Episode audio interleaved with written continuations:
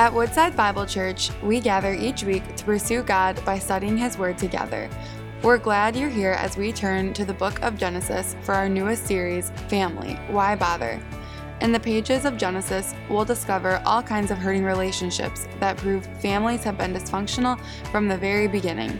Join us as we uncover the only one who can renew and restore our broken families. For most of my life, I've always struggled with the idea of the one. You guys know that like idea? I feel like it's often found in movies and themes. This like the one person that's for you, right? It's never resonated in my heart. Actually, early on, Alicia and I used to have this conversation when we were dating and married, and I used to say, well, I mean, I love you, but I think I could marry anyone. As long as I just follows God's word, it would work out. And she was like, cool, thanks, like, super romantic. It's like, well, yeah, isn't that how it's supposed to be? Like, is there some destiny that I have to find and line up and get all this? Like, that's sometimes the pulse we feel. So I've always wrestled with that, and but then I have these moments, like Friday night, Alicia and I got to take a date. She took me out for Father's Day. We went downtown. We're like walking down the street, and I just like have that feeling in my soul of like there is no one else on the planet that like I would want to be in this moment, that I'm meant to be with. Like this is the woman for me. Like I was just overwhelmed with love for her, and I'm like maybe she is the one. Like it's this like I constantly feel this like tension back and forth in my soul, like. Is life really some destiny that I have to discover? Or is it like up to me to like work it all out and just follow God's words and principles, and then who knows what happens, right? I don't know if you've ever felt this tension. Maybe you didn't feel it over a person. Maybe you feel it over a job. Maybe you feel over an aspect of your life. Maybe you feel this tension in this moment of like, is there some destiny that I have to discover? Or is life just like I do my thing and hope it works out? Like, where's the balance there? I think the longer I've been married and the longer I've journeyed through life, I don't think that's an either or. I think there's actually a tension that we're supposed to exist in, that there's an aspect to our life that's governed towards God's purposes and end, but then there's also responsibility that we play in how we actually move towards that end or that reality. This morning, we're going to look at a story in Genesis chapter 4 that kind of calls us into that tension, the tension between the governing of God towards His purposes and the responsibility that we have in following God in our own life, and the way that God kind of works in all those details of life.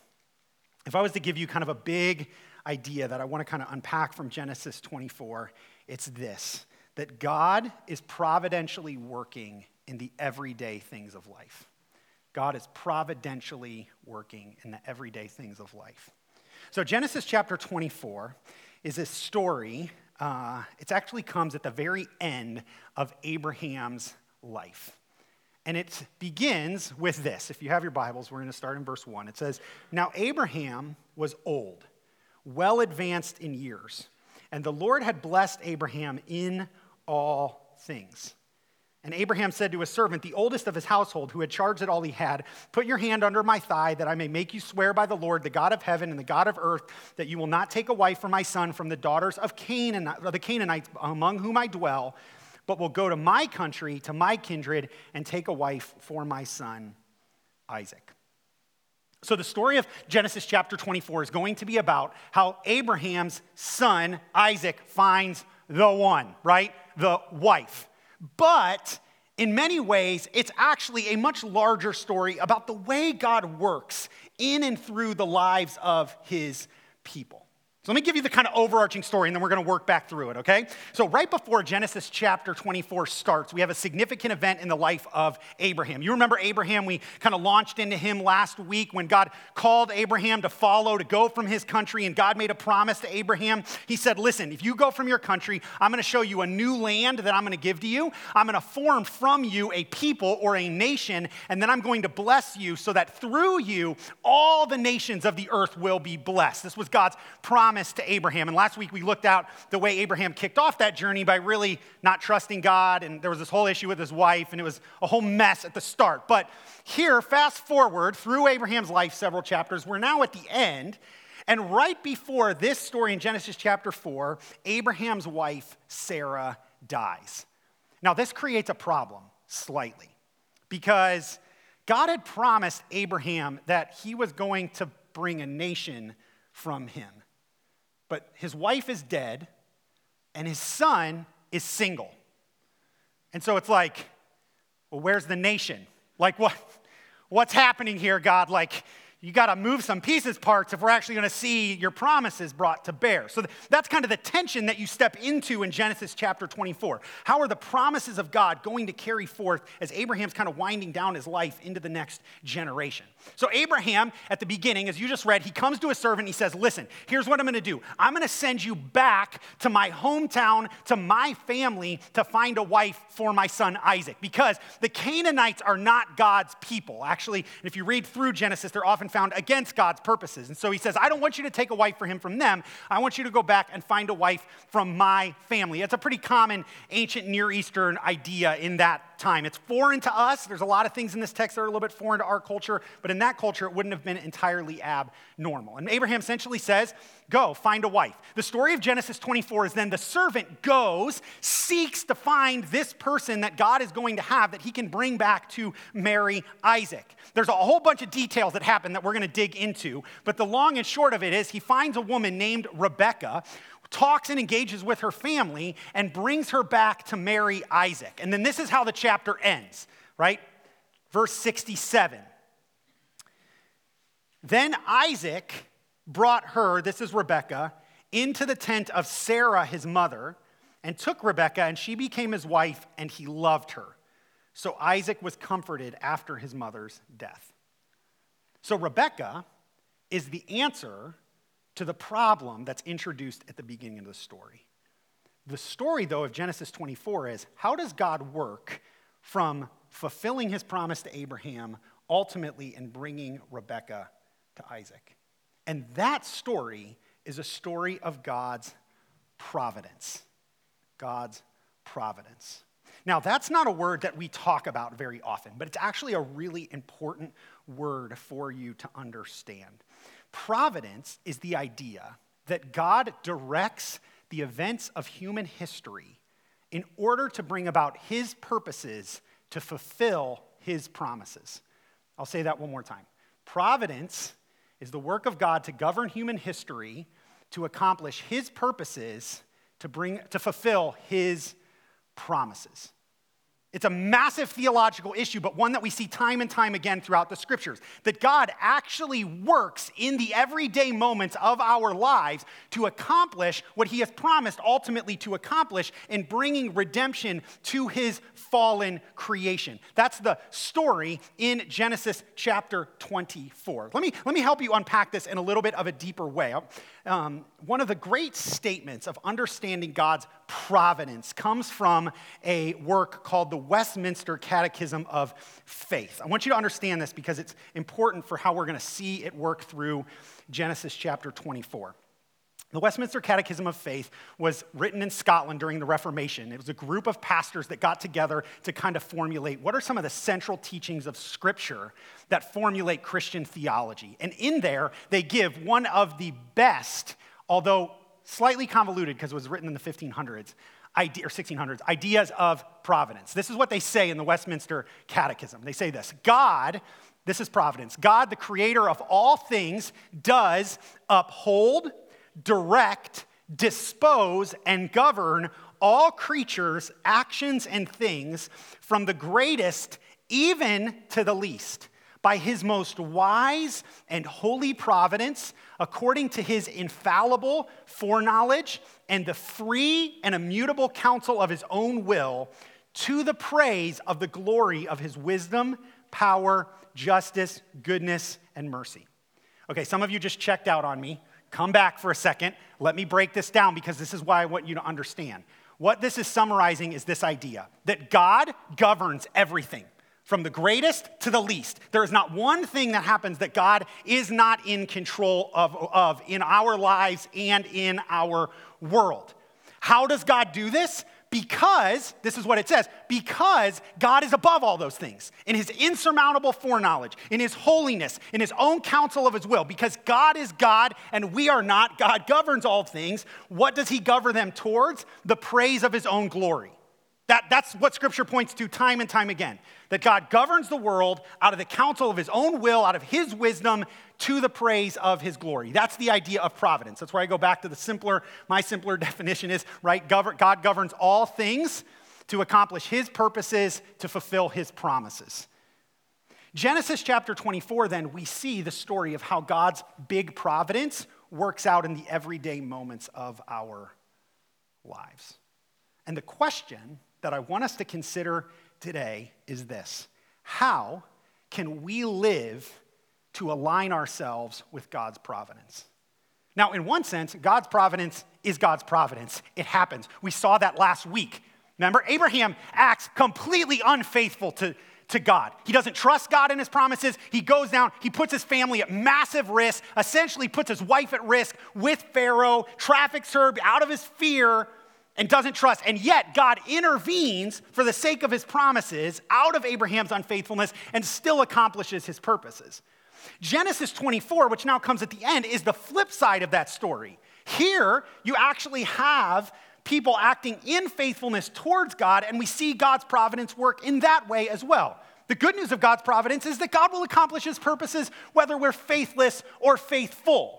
The difference is how we experience God's providence in our lives so that we can receive part of what God wants to do now, ultimately to bring about what God will do one day.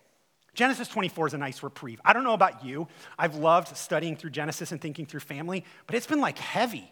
Like I'm like fear, shame, like all this stuff. I'm like, Genesis 24 is just like the nice happy story in the middle that you're like, great love story, good.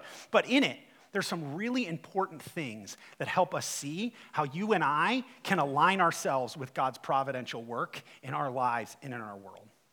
And the way I want to do that this morning is to look at three characters in the story that engage God in different ways, and yet, through them, God works in some pretty cool providential ways. The first one we encounter in the story is Abraham. You already heard Abraham kind of give the call to his servant. But look with me at verse 5 and kind of see why Abraham is so adamant about going back and really getting a wife for his son from his hometown. So the servant says to him in verse 5, "Perhaps the woman may not be willing to follow me to this land. Must I then take your son back to the land from which you came?" Abraham said to him, "See to it that you do not take my son back there. The Lord, the God of heaven, who took me from my father's house and from the land of my kindred, and who spoke to me and swore to me, 'To your offspring I will give this land,' he will send his angel before you, and you shall take a wife for my son there. But if the woman is not willing to follow you, then you will be free from this oath of mine. Only you must not take my son back there." So the servant put his hand under the thigh of Abraham, his master, and swore to him concerning this matter. Abraham operates out of the trust in God's promise. He's really concerned with his son not going back ultimately to his hometown. Why? Because Abraham knew that God had called him to this new land. And what Abraham knew was, if my son goes back to the original land, he's not going to step fully into the promises that God has made for our family. And so he tells his servant, "Listen, go find a wife. If she doesn't want to come, that's fine. Just don't take my son back there, because God has given us this land." What Abraham teaches us at the very beginning of this story is part of the way that we align with God's providential work is by trusting his promises. We've actually seen a major growth in Abraham from the beginning of the story to the end. As I said before, when we saw last week, Abraham does not begin the story in the greatest place of trust.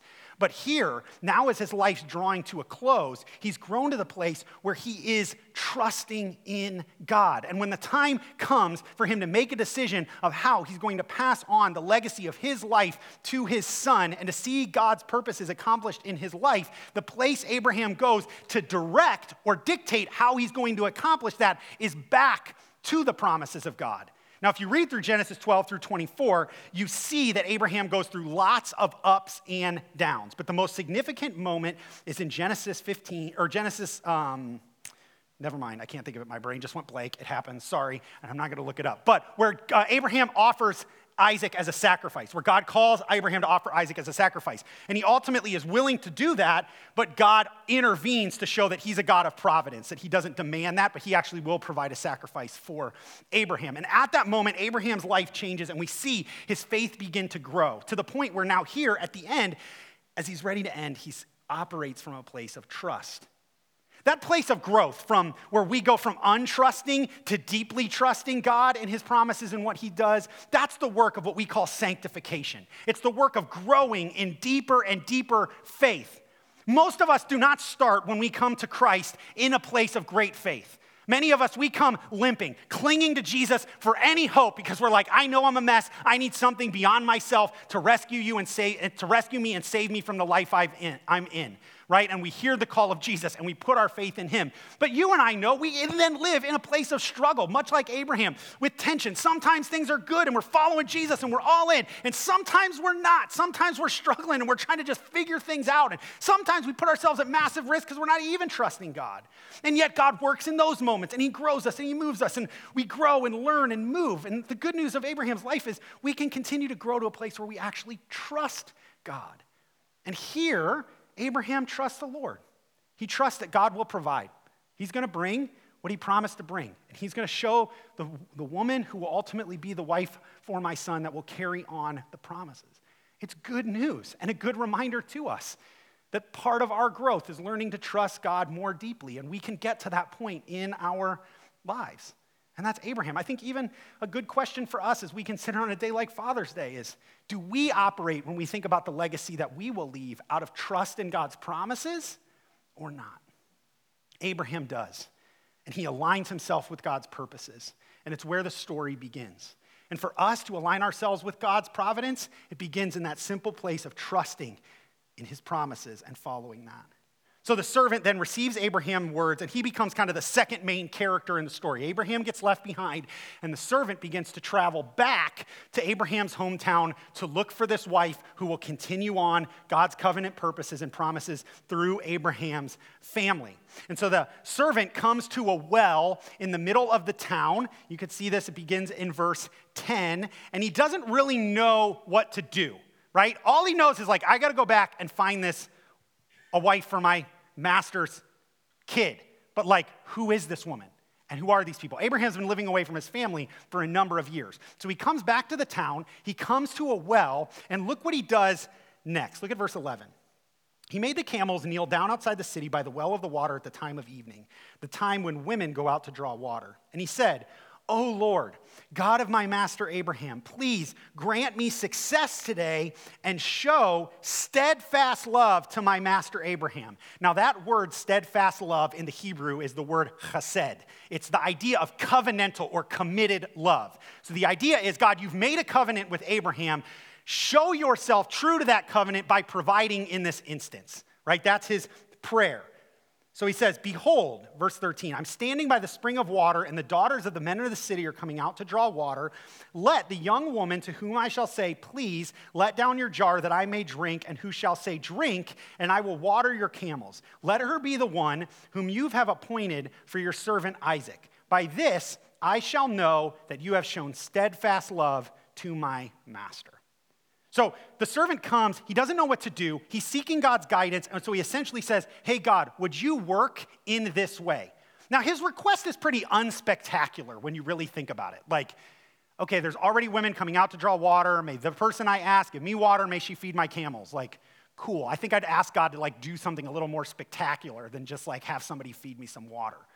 But what he's actually asking for is, show me a woman of character.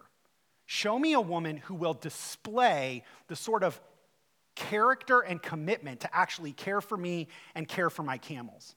Now, caring for camels in those days and feeding them from a well, that was significant work, right? This isn't like you haul one bucket, you pour water. Camels can drink up to 25 gallons of water after a long journey. So this is probably taking her a good hour and a half of hauling water and feeding her camels. So this is a pretty significant act that he's actually asking for, of hospitality that she would show to him. And his whole point was, God, if you show me a woman who has that sort of character, I'll know that you're providing for your covenant.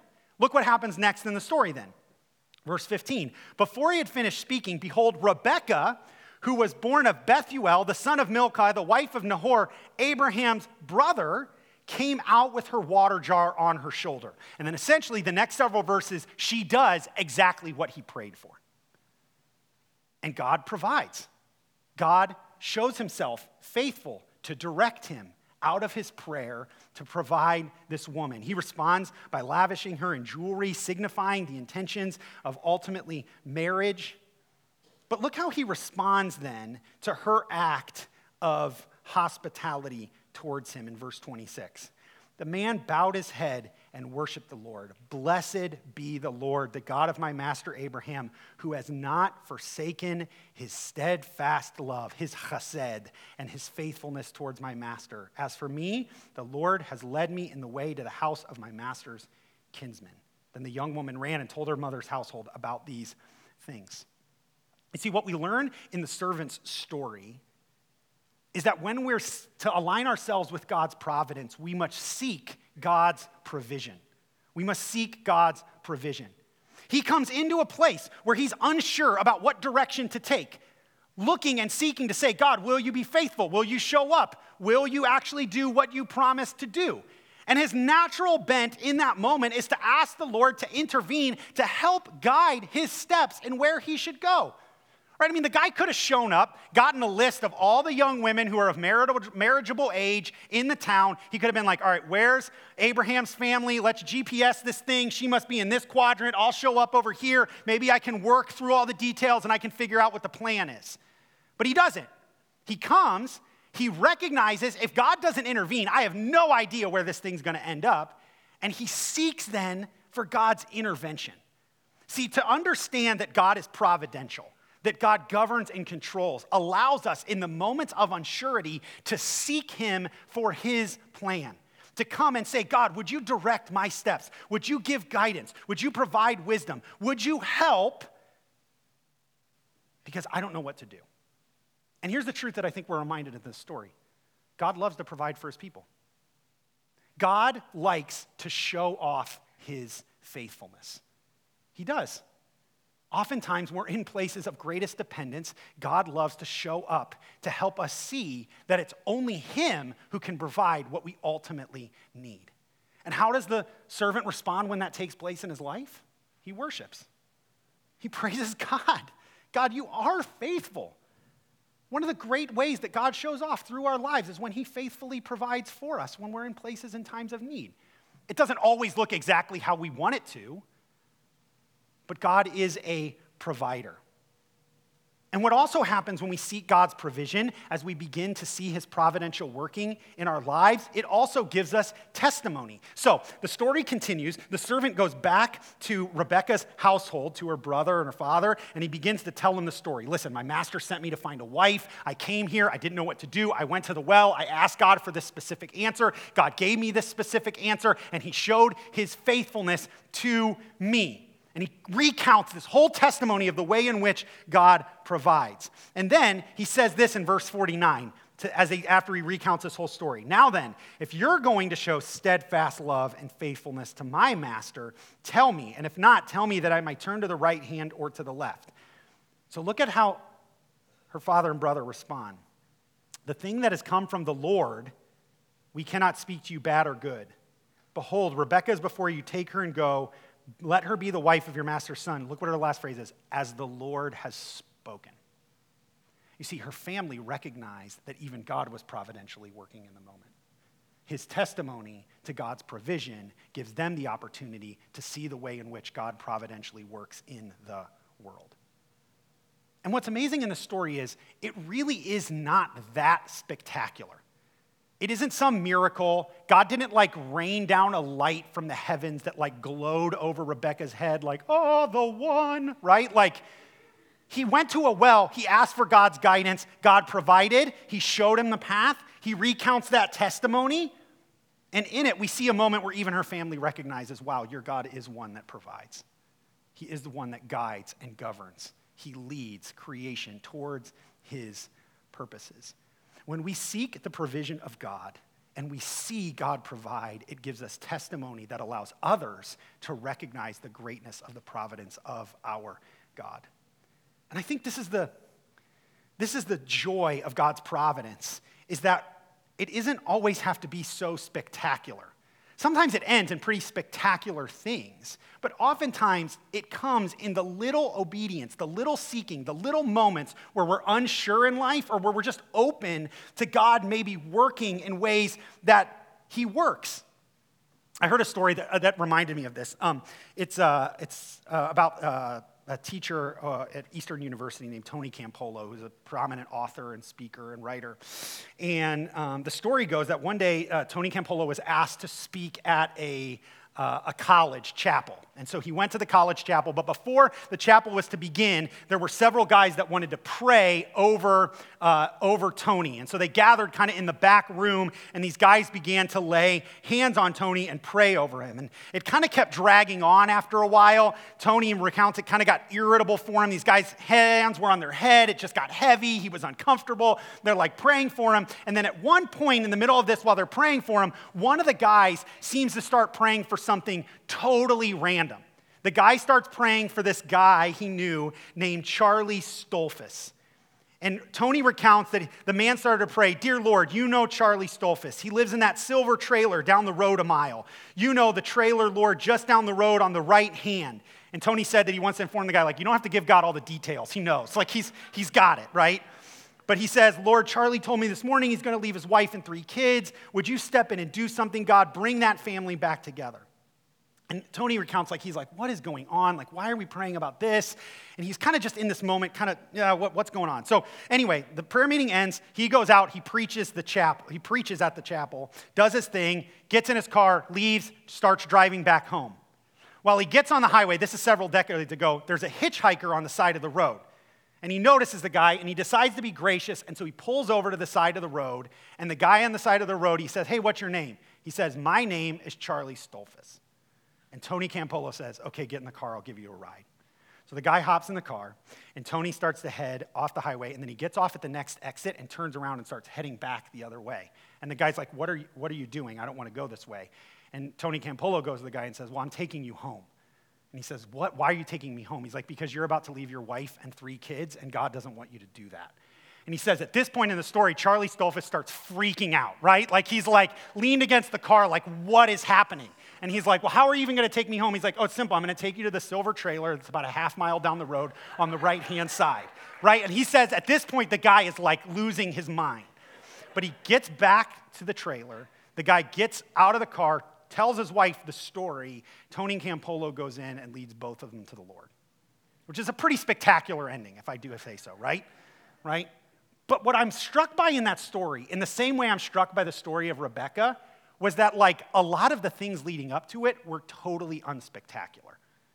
A prayer meeting where you're slightly annoyed. You stop for a hitchhiker because you feel bad. And yet in all of this, God is working to intervene in someone's life. You see, oftentimes the way God's providence works is it just aligns when we're submitted to the small details of life. When we're just willing to be open to how God might work through us, maybe it doesn't seem spectacular in the moment, but a lot of times it can lead up to spectacular things that God wants to do. Now, that doesn't mean every hitchhiker ends up coming to Jesus that you pick up on the side of the road, but what it does remind us of is the fact that that's the way God often works, that God's providence governs not just the big moments of our lives, but the small moments of our lives. And when we're willing to seek him for his guidance in those moments, we get to see God work in our lives in incredible ways. I hope all of us have testimonies over the course of our life where we look back and say, man, I didn't even know what God was doing in that situation, but I just kind of tried to step out and see what would happen, and God used that to do this in someone's life. Or God used this to bring about this purpose that I never thought would be the case. So if we're going to align with God's providential work, we've got to trust him and we've got to seek him. And then the last thing and the last character that we see in the story is we've got to obey him. We've got to obey his plan as it comes to us. Look what happens. So he kind of asks this question, hey, are you going to allow me, right? In their culture, arranged marriages were common. Again, foreign in our culture, but it's a very common practice in the Middle East thousands of years ago. So he essentially says, are you going to allow me to take her home so she can marry my Isaac or not? Right? And they essentially say, yeah, we trust God. Okay, that'll happen. Now, look what happens next, though. When he stays the night, the next morning, verse 54, they arose in the morning and he said, send me away to my master. So he's like, all right, I'm ready to go. God's provided, I'm founded, it's time to move forward to see this plan brought to fruition. Her brother and mother said, let the young woman remain with us a while, at least 10 days. After that, she may go. So they get skittish. I don't know why, but they do. I mean, maybe because this guy just showed up and within 24 hours he's trying to take their daughter all the way back to marry someone. I get it. I'd probably be skittish too myself, right? I can't really judge them. But they get skittish. Look what he says. Don't delay me. If the Lord has prospered, if he's in it, my way, send me that I can go to my master. And they said, fine, then let us call the young woman. We'll ask her. We'll ask her to make the decision. Does she want to go in this way or not? And what does she say? Verse 58, I will go. Now that's a pretty significant statement for a young woman who spent the bulk of her life with her family to say, in light of the idea that she's going to be moved across the country, essentially, to a different family to marry someone she's never met, to trust that somehow God is working in this situation to bring her to that point and that he's moved. So I think this is a huge statement of faith by Rebecca. I think we should all marvel that she would have that sort of faith to see the providence of God work in her life in such a way that she would then say, okay, I'll obey. I'll go. I'll follow where God might be leading me. I don't understand all of it. I don't know all the details. And essentially what happens is she travels back, sees Isaac in the field, they're united, and then they're married. That's how the story ends. They're brought together. And she carries forth now the promise and will be part of the way God will bring about his promise into the world out of her obedience. You see, when we come to a place of really trusting in the providence of God, when we seek him and see his providing in our life, when we see the way he moves and orchestrates the events and governs us and leads us and guides us, then the simple response that it leads us to is obedience. It leads us to the place where we say, okay, God, I'll trust you and I'll follow. Providence allows us to obey. It allows us to follow God and to see him then provide in our lives. Yeah, oftentimes it's scary, and oftentimes it takes great acts of faith. But trust will result in obedience. And all of us, if we follow and want to align ourselves with the providence of God in our life, will be forced to ask the question, will I obey? Or will I not? Will I go? Or will I hold on to what I hold central? I was reminded of this story of Rebecca, of a little bit of my own story. And I wanted to share this, not to prop myself up, but just maybe as a testimony to say, I've seen this journey in my own life. Maybe you have as well. That if we're really to see the providence of God, we will be brought to places that challenge our obedience. I was with some friends this past weekend. We got to have lunch with them on Friday down in Ann Arbor. I promised myself I wouldn't make any Ann Arbor jokes in this service, so we're just going to keep moving on. So, but we got to have lunch with them. And so for you, that some of you that might be new to our congregation, before I came here to Woodside Farmington Hills, I was a pastor back in Akron, Ohio for about 11 years and helped pastor at a church there. And so these were friends that we had known from back in my hometown. That's kind of so we were having lunch and they were asking me, how's it going? We haven't seen them in a while. How's the church going? And I was, I was recounting to them like, man, I love it. Like I'm so happy. I just love where God has us. I love our church. I love our church family. I love what God's doing. Like I was just really joyful to share with them just all the ways I've seen God provide and work in our family and our church over the last couple years. And it was like really encouraging. But as I was recounting all of that, I was looking back and just reminded of the challenge of what it means to walk in God's providence. Because 2.5 years ago, in March of 2019, I was pastoring in Akron, Ohio, and I started to feel God kind of shake the ground a little bit underneath me through a whole bunch of things. And it started to cause me to question whether or not this was where God really had for me. And God really opened up myself and my heart and my wife to say, I think God's actually leading us out of this place into something new. And that I was really supposed to hand the church that I was pastoring off to someone else. And there's a lot of details here, so I'm not going to get all into those weeds. But long story short, in June of 2019, I made the decision to resign my position as the pastor of that church. It was at a similar multi-site church like Woodside. And I didn't know what was next. I had no idea. Kind of like the servant, I was like kind of in this place of, God, I feel like you're leading me out, but I have no idea where you're going. So you've got to show up and kind of show me where you want me to be. And so we announced to the church, and the next day I got a call on my phone and a voicemail that said, hey, my name is Steve Zerilli. I'm the executive pastor of campusing at Woodside Bible Church, and I got your name from my mom, and I want to have a conversation about some opportunities we have up here. And I'm like, what on earth? First of all, I mean, I'll be honest with you guys, since we're friends, like I had no desire. I was like, I just did the campus pastoring thing. I'm not looking for that. Michigan, I don't know. Like, I'm kidding. I love you guys. I just like the jokes. That's all, okay? But I was like, I don't know. But when you don't have a job, you don't say no. Right? That's not the MO. So I'm like, all right, I'll have a conversation. I never heard of Woodside. I don't know Farmington Hills at all. And we started to engage in a conversation. And I would say every time I had a conversation at Woodside, I left more intrigued than I began it. And it was like kind of this, okay, is this, I don't know. But I love my hometown. I'm an Akron boy. That's where my family's originally from. I had that. We loved it. We had done significant ministry there. And, but God continued to kind of guide. And we continued to have conversations. And it was kind of this moment. And then I'll never forget in September of 2019, I came here, I preached to you guys for the first time, and I went back to Akron.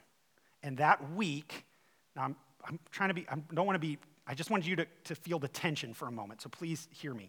That week, I got an award for work that I had done in the city of Akron in ministry. So I was like, I'm not leaving Akron. Like, literally the name of the organization was called Love Akron. That was like the whole thing. So I was like, what on earth, right? But I was like, I don't know what God's doing. And I'm seeking, and I'm like, okay. And so Alicia and I are talking, we're praying. Finally, I'm like, I got to go out. I just got to spend some time with the Lord. I went to the spot I normally prayed with on this hill over that kind of, it was in a park I loved. And I just, God, what do you want to do? What do you want? And I'll never forget, God very clearly said, will you give up the place you love for the king you love? And there's the question. Will you obey me? Will you trust me enough to follow? And will you go where I'm sending you? Now listen, I'm not saying that story to boast about myself. There was agony in that season. There was moments where I struggled deeply, right? And even then, struggled in the transition out. So please do not hear me share that story as some way to look at me, I'm awesome example of faith. Jesus is the only awesome example of faith. I'm just saying, if you're going to follow God's provision and his providence, at some point you'll be challenged in your obedience. And sometimes that might be giving up what you love in order to follow where he might be needing to lead you to go. The question is, will you be ready in that moment? And here's the testimony of the story. In May of 2019,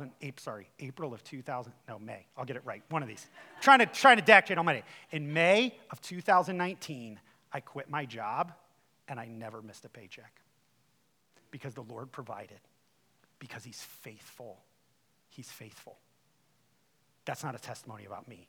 That's a testimony about how great our God is. Genesis chapter 24 isn't a testimony about how great Abraham is. It's not a testimony about how faithful the servant is. It's not even ultimately a testimony about the obedience of Rebekah. It's a testimony to say our God is faithful in his providence. He will govern our lives. He will do what's necessary to bring about his purposes in our lives, to fulfill his promises so that he can ultimately glorify himself and we can receive the blessing of that. That's the truth of the story. And that's what I want to remind you of today, that God's providence means he can be trusted. It means he can be sought, and it means you can walk in obedience to him, knowing that he will use those things to bring about the best and good in your life.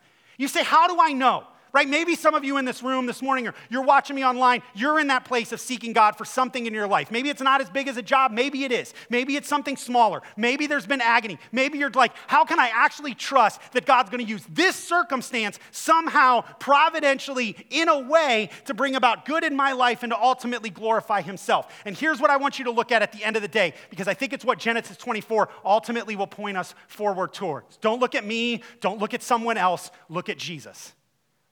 If God would give you Jesus, then he'll accomplish what he wants to accomplish in your life. He'll provide for you in whatever circumstance you're struggling through to trust him. I mean, we looked at it last week when we reminded ourselves of God's faithfulness and Abraham's unfaithfulness. Remind yourself of God's faithfulness even when Abraham acts in a faithful way. Romans 8 reminds us of this. And we know that for those who love God, all things work together for good. That's ultimate good, right? Doesn't mean things are always easy. Ultimate good for those who are called according to his purpose.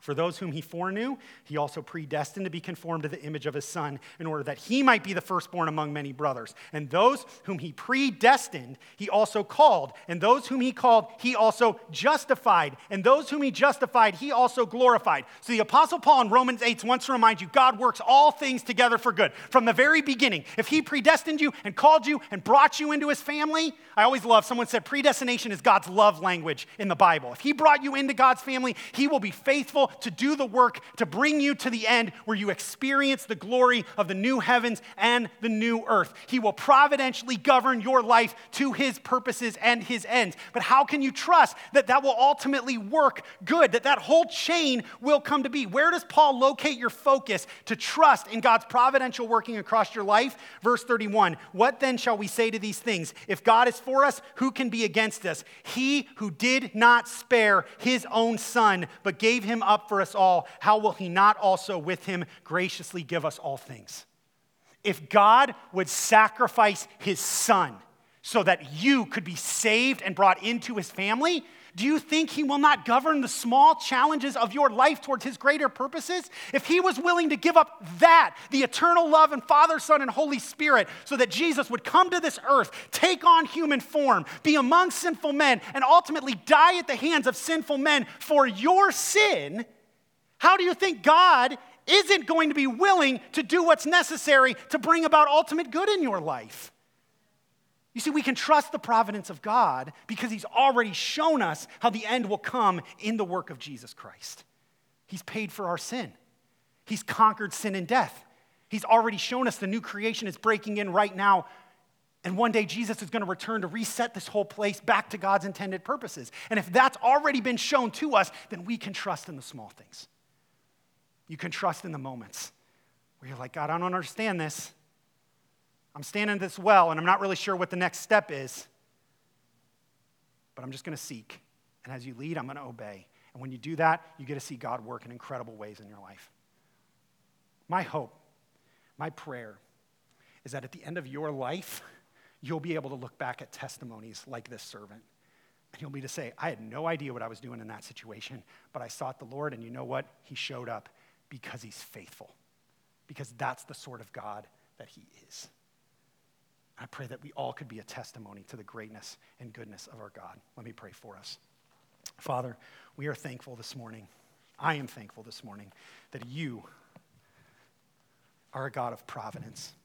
I'm thankful that you are mighty and majestic, that you are above all things, that your ways are higher than our ways and your thoughts are higher than our thoughts. and that out of your character as holy God, wise, all-knowing, infinite in power, you govern the reality of the world and the reality of our lives in such a way that in Christ our ultimate good can be brought about and you can be glorified. And so I pray out of that reality, Lord, that you would continue to birth in us a deeper and deeper trust. Grow us like Abraham to end our life trusting you more than we do right now. Help us, like this servant, to seek you in the questions of life where we need your guidance and direction. And help us, like Rebecca, to ultimately act out of obedience so that we can bear testimony to your faithfulness, so that we can show off how awesome and great our God is. Help us to do those things, God, because we don't want it to point to us. We want to point to how awesome you are. We want people to see Jesus and his faithfulness to his people and to worship him. And so I pray even right now as we prepare to just celebrate your goodness and greatness to us, that you would cause our eyes to lift off ourselves and focus on you, to see you again in your providential greatness. And out of that to celebrate that you are a good God, a good Father to us. And that from that place, it would elevate trust and faith in our souls. Would you work now towards that end, even as we sing, I pray. In Jesus' name, amen. Thank you for joining us as we study God's Word together. We would love to hear how God is moving in your heart and get you connected into the Woodside Bible Church family. Head to woodsidebible.org/connect to introduce yourself today.